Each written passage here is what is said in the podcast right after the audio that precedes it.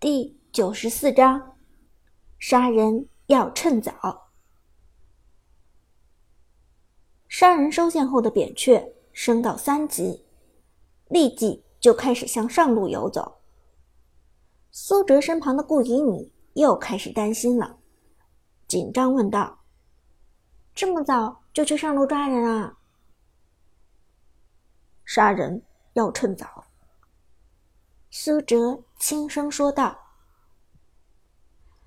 扁鹊的发育周期与孙尚香有些类似，前期后期基本无敌，中期却有很长一段时间的晦暗期，所以苏哲说杀人要趁早，这并不是说说而已。而就在这时，上路忽然告急，对面的刺客猴子三级就出现在上路，配合原本就在上路的亚瑟和狄仁杰越塔强杀上单英雄老夫子。而此时苏哲刚刚走到暴君的位置，距离上路还有一些距离。糟糕了，上路有三个人，你快跑吧！顾以女一脸惊慌地说，仿佛苏哲再往前就要被杀了一样。苏哲却并不惊慌，而是滑屏过去看了看情况。对面这次的越塔打得很有水准，前期是亚瑟扛塔，猴子跳上去攻击英雄之后，则吸引了防御塔的仇恨。因此这一波强杀下来，亚瑟和猴子的血量都只剩下一半。而从塔下逃生的猴子触发了自己的无敌盾，这个无敌盾有一定的持续时间，持续时间过后就自动消失了。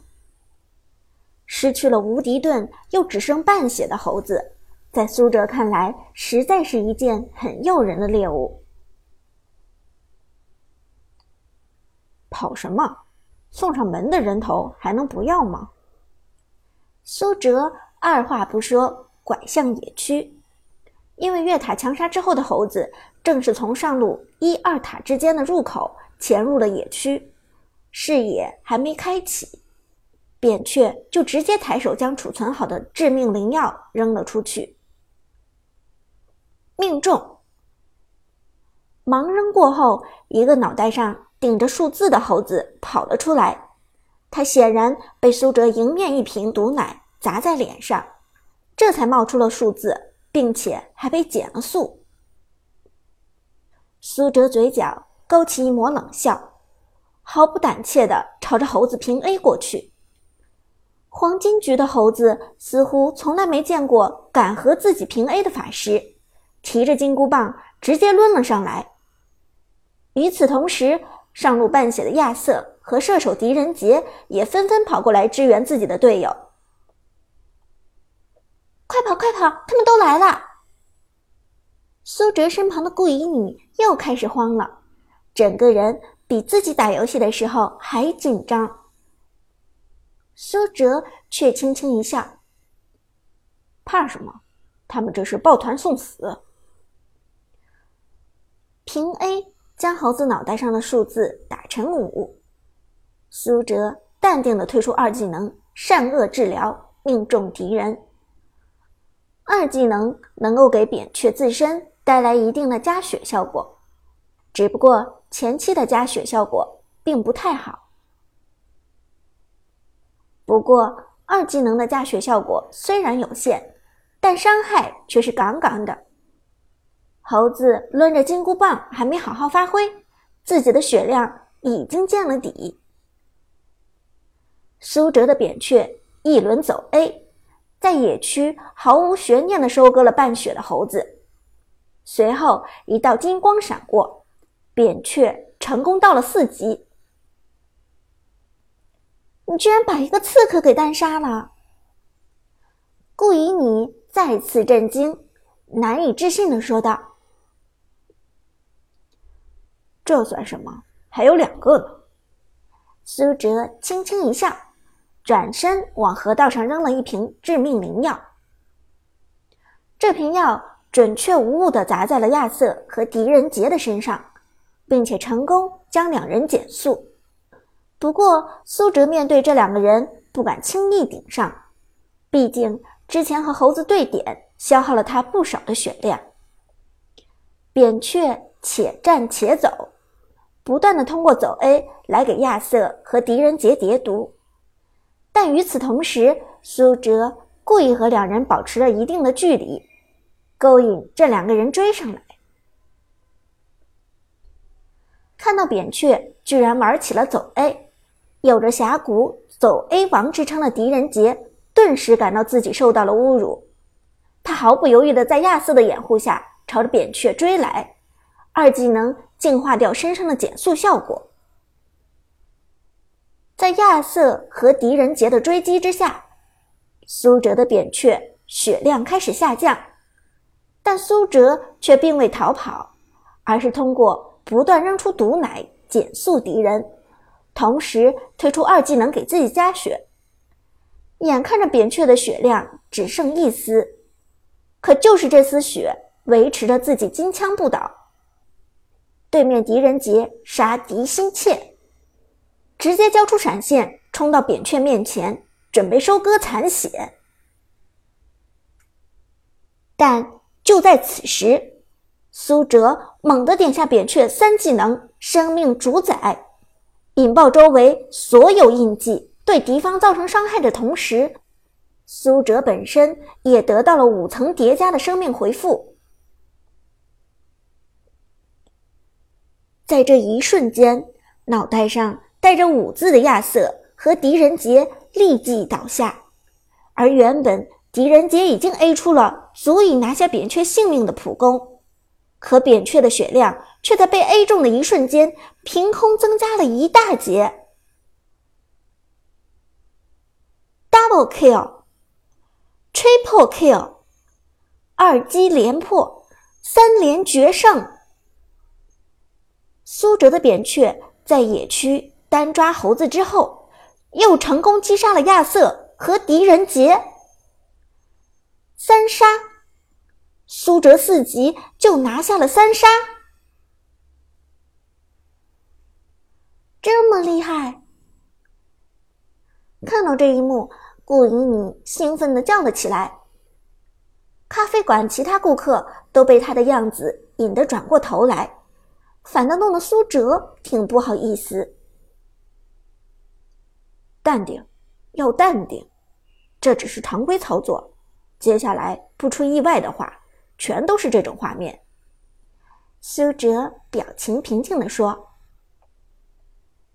我靠，这个奶爸居然这么厉害啊，我之前怎么没发现，我还以为他是个废物。顾以你激动的好像是发现了新大陆。其实并非是顾以你之前没有发现扁鹊，而是扁鹊之前的确就是个冷门英雄。S 九 赛季开始之后，扁鹊的叠毒时间增加到了七秒，这才让这位毒奶大放异彩。亲眼见证苏哲拿下三杀之后，顾以你干脆凑过来和苏哲挤在一把沙发上。让一让，让一让，我要坐近点，好好学学这个奶爸。如此一来，两个人挤在一起，身体完全挨在一起。苏哲虽然很不适应，但忙着操作也顾不上这么多了。三个人头到手，苏哲又游走到上路，收了一波兵线。转身回来的时候，恰好路过暴君，苏哲打信号叫复活后的老夫子和刺客阿珂一起把暴君打了。击杀暴君之后，扁鹊的痛苦面具已经成型，此时苏哲在经济上领先对面将近一千五百块，基本上拥有了经济碾压。大神，扁鹊接下来出什么装备呢？顾以你靠着苏哲肩膀兴冲冲问道。出冰杖，苏哲简洁地说。冰杖学名法双冰杖，技能命中之后会产生减速 百分之二十 的效果。这件装备可以添加扁鹊游走击杀的成功率，使得扁鹊 C D 较短的二技能也能产生留人的效果。在高端局，扁鹊很少出这件装备，毕竟游走干咳带节奏是刺客的任务，但在低端局，苏哲必须要带起节奏，留人能力自然就变得非常重要。另外，冰霜法杖能够提供一零五零点生命值加成，这也添加了扁鹊的生存能力。毕竟对面的刺客是鼎鼎大名的侯三棒，万一被一棒子抡死就尴尬了。回到中路，苏哲继续蹲草，吃过扁鹊蹲草苦头的安琪拉不敢轻易上前，而是猥琐在塔下收割兵线。尽管收完一波兵线，中路依然风平浪静，安琪拉却还是不敢越雷池一步。于是苏哲也不再守株待兔，直接一瓶毒奶朝着安琪拉扔了上去。也许是被苏哲杀出了心理阴影，安琪拉见到毒奶扭头就跑，二话不说直接穿过二塔跑回了高地。苏哲见状哭笑不得，至于这么怕我吗？接下来又是一瓶毒奶扔出去清空兵线，扁鹊顺势推掉了无人盯防的一塔。中路破塔引得对面纷纷过来支援，苏哲顺势打出了集合准备团战的信号。转眼双方五人在中路集合，团战一触即发。而就在此时，苏哲的第二件装备冰霜法杖也已经成型，有了痛苦面具和冰霜法杖，接下来的团战结果已经没有悬念。放松下来的苏哲回头看了顾以你一眼，半开玩笑地问道：“你猜我团战能几杀？”“我猜五杀。”顾以你也不客气，豪迈说道。苏哲闻言一笑：“三杀是本事，五杀靠运气，能不能五杀就看老天爷赏不赏脸了。”